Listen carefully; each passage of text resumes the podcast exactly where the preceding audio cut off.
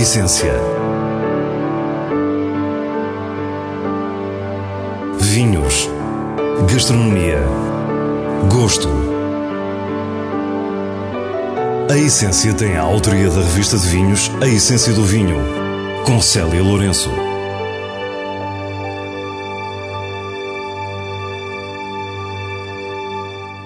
Boa noite.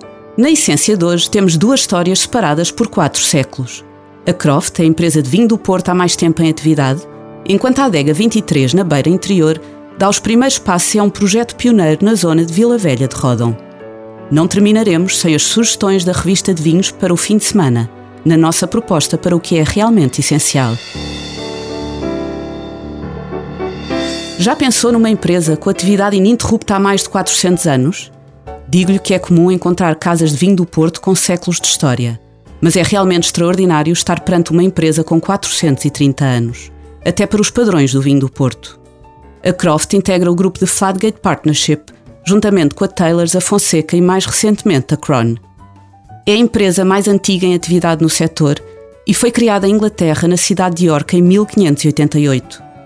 David Guimarães, diretor técnico e anólogo do grupo, dá-nos uma explicação para esta longevidade. O vinho do Porto, sendo uma marca tão forte, ser um estilo de vinho tão reconhecido um, num setor em que tem por base uma das regiões vitícolas mais extraordinárias do mundo, que é o Douro, um, ligado a um vinho que envelhece melhor do que qualquer outro vinho, que é o vinho do Porto. E quando, quando se tem isso, tem-se a matéria-prima para garantir a continuidade e o sucesso. Imagine-se então as épocas, as guerras, os estilos e as famílias que encontram registro na história da Croft. Por trás estão muitas famílias ao longo das gerações. Tem havido famílias diferentes na história da Croft ao longo destes 430 anos, mas uh, a Croft, como casa de vinho do Porto e a sua essência, mantém-se.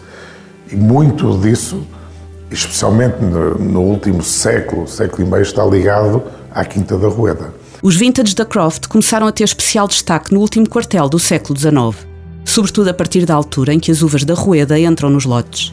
A vinha da Rueda é marcada por uh, um momento da história importantíssimo, que foi o período da filoxera e a reconstrução do Douro a seguir. A filoxera foi uma praga que destruiu as vinhas à escala mundial no final de 800 e na região do Douro teve particular impacto. A Quinta da Rueda é o testemunho do intenso trabalho na identificação das variedades de uva e das técnicas de viticultura a utilizar após esse período tão dramático. A Croft foi comprada pela Taylor Fonseca em 2001 e desde então o amor de David pelas vinhas da Quinta da Rueda tem sido incondicional. A personalidade das vinhas velhas da Rueda, a personalidade das vinhas velhas de Vargelas é que são o meu professor. Completamente. E se eu não conseguir nas vinhas que eu planto hoje reproduzir isso, falhei completamente o, uh, o meu trabalho. Completamente. A feitoria inglesa no Porto foi cenário de uma prova vertical única, conduzida por David Guimarães, para celebrar os 430 anos da empresa. Mas por que chamamos vertical a uma prova? Porque temos várias colheitas do mesmo vinho. Neste caso, Croft Vintage com 17 vinhos, desde 1945 até à mais recente declaração, 2016. E já agora, porque dizemos que é única. Provas como estas não são normais. Eh, provas quando vamos assaltar a biblioteca não são normais, mas são provas muito especiais. Uma, uma prova como hoje ensina-nos muita coisa uh, e, para mim, como anólogo, é inspirador. A feitoria inglesa, criada em 1790 pelos ingleses do vinho do Porto, continua a estar profundamente ligada à cultura das empresas de raiz britânica do setor. É um edifício neoclássico, os interiores a condizer, onde se destaca a biblioteca, o salão de baile e a cozinha, com todo o equipamento original. Foi neste ambiente tão datado quanto deliciosamente formal que aconteceu a prova. Sem dúvida, o vinho mais inspirador é o 45. Mas o 45 foi um ano mítico e a Croft fez um vintage mítico num ano mítico. Mas há aqui outros vintage inspiradores. O 60. O 60 foi um ano que ninguém fala mas para mim o Croft 60 é o exemplo que conseguimos fazer grandes vinhos em anos, às vezes, que não, não se destacam. Depois há os avisos à navegação.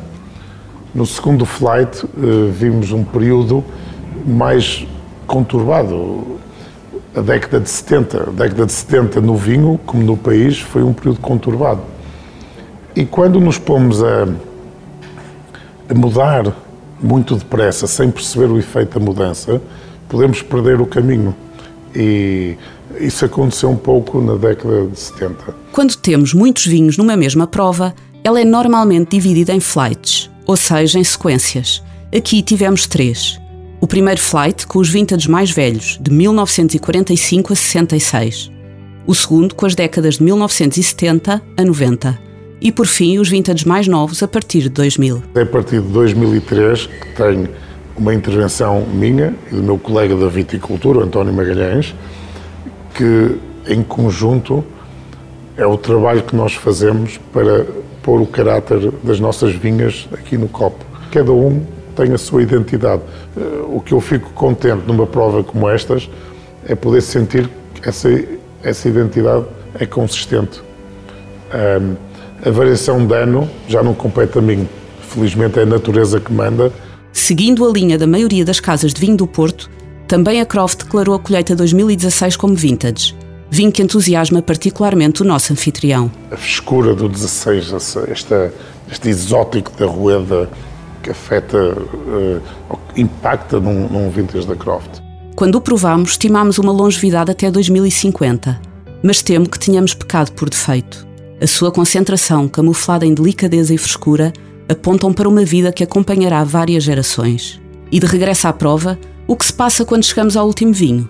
Nessa altura, temos a felicidade de poder escolher voltar ao início. Se voltarmos ao primeiro flight, que é fácil, são os mais velhos, e uma pessoa diz, ah, o 48 fica um bocadinho na sombra do, do 45. Epá, mas estamos a ser esquisitos, que ele é fantástico na mesma. David é a sexta geração de uma família dedicada ao vinho do Porto. É filho de uma lenda do setor, Bruce Guimarães, e o seu nome está entre os grandes da enologia mundial. Tem nas vinhas velhas a sua cartilha e no vintage a quinta essência do vinho. Uma garrafa de vintage é uma cápsula de tempo. Numa garrafa de vintage vamos encapsular o caráter do local, de uma ou um conjunto de quintas, vai encapsular o trabalho que nós fizemos na vindima, vai encapsular as características do ano. Contra todas as tendências, a Taylors, a Fonseca e a Croft nunca tiveram vinho tranquilo.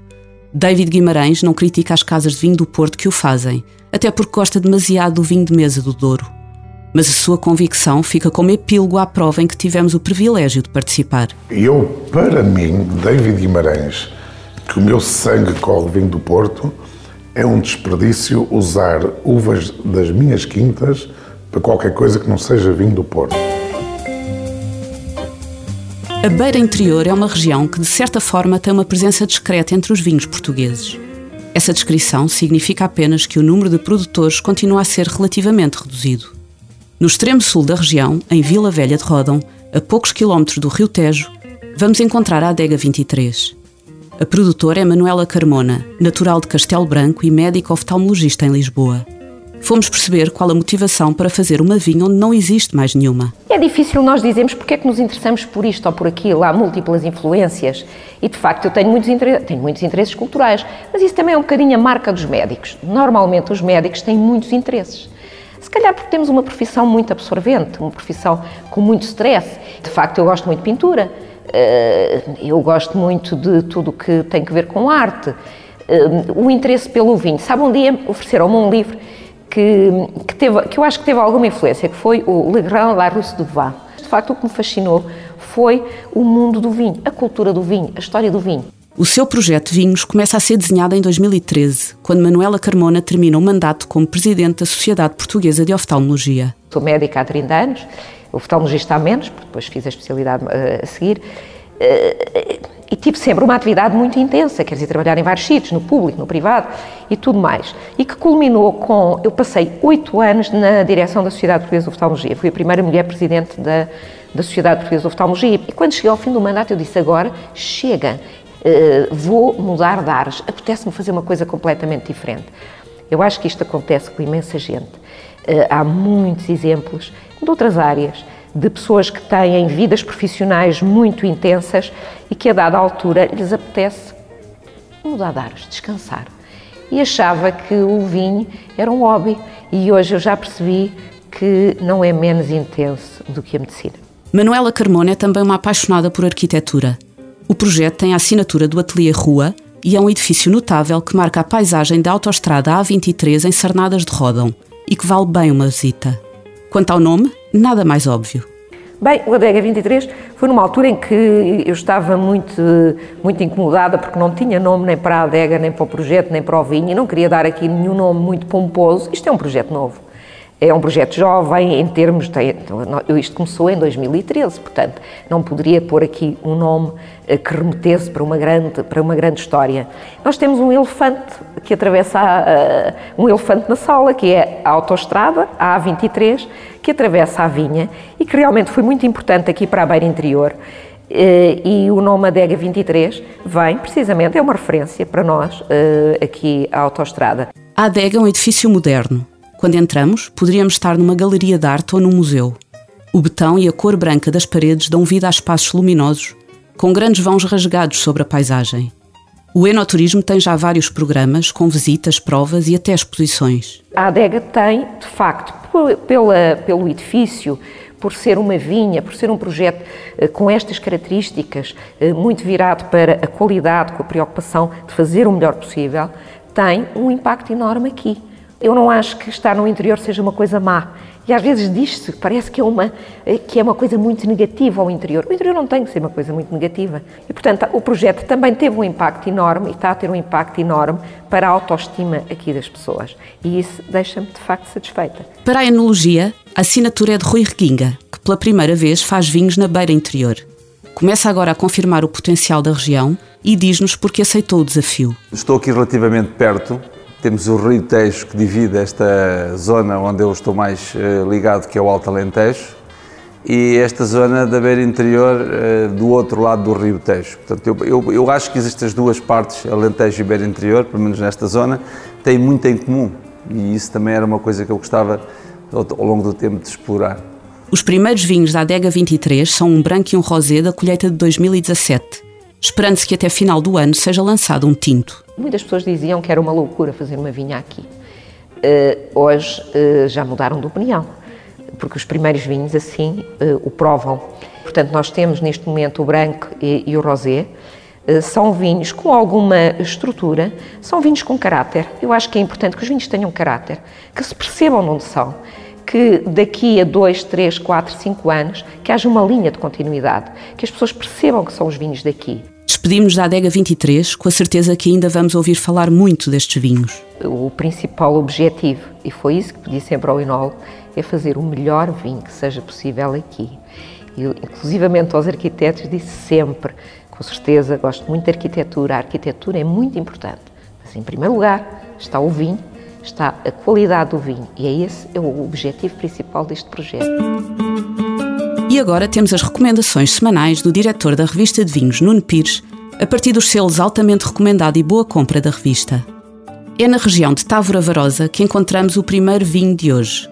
O Murganheira Grande Reserva Assemblage 2002 é um espumante que teve uma evolução longa e lenta, da qual resultou uma bolha muito delicada. É um espumante adulto, sereno e distinto que pode facilmente acompanhar pratos mais elaborados. Por isso, é um vinho altamente recomendado. Mudando para o registro dos vinhos mais disponíveis, escolhemos um branco do Dão, Casa de Moraz em Cruzado 2015, um vinho biológico de um produtor que segue a filosofia biodinâmica. É um vinho seco, com um corpo e uma acidez que se oferecem imediatamente. A sua versatilidade valeu o selo Boa Compra da revista de vinhos. Está a decorrer a melhor edição de sempre do Encontro com Vinhos e Sabores em Lisboa, no Centro de Congressos da Junqueira, com a organização da revista de vinhos. Amanhã, domingo, ainda pode aproveitar para conhecer as caras por trás dos vinhos que acompanham a sua vida. É também a melhor oportunidade para conhecer novos rótulos com muitas provas comentadas. Depois, os dias 5 e 6 de novembro são orientados para o público profissional, destacando-se a masterclass da reconhecida especialista britânica Sarah Med. É com o encontro com vinhos e sabores deste ano que nos despedimos. Para a semana, à mesma hora, teremos mais vinhos e muitas histórias contadas por quem os faz. Bom fim de semana!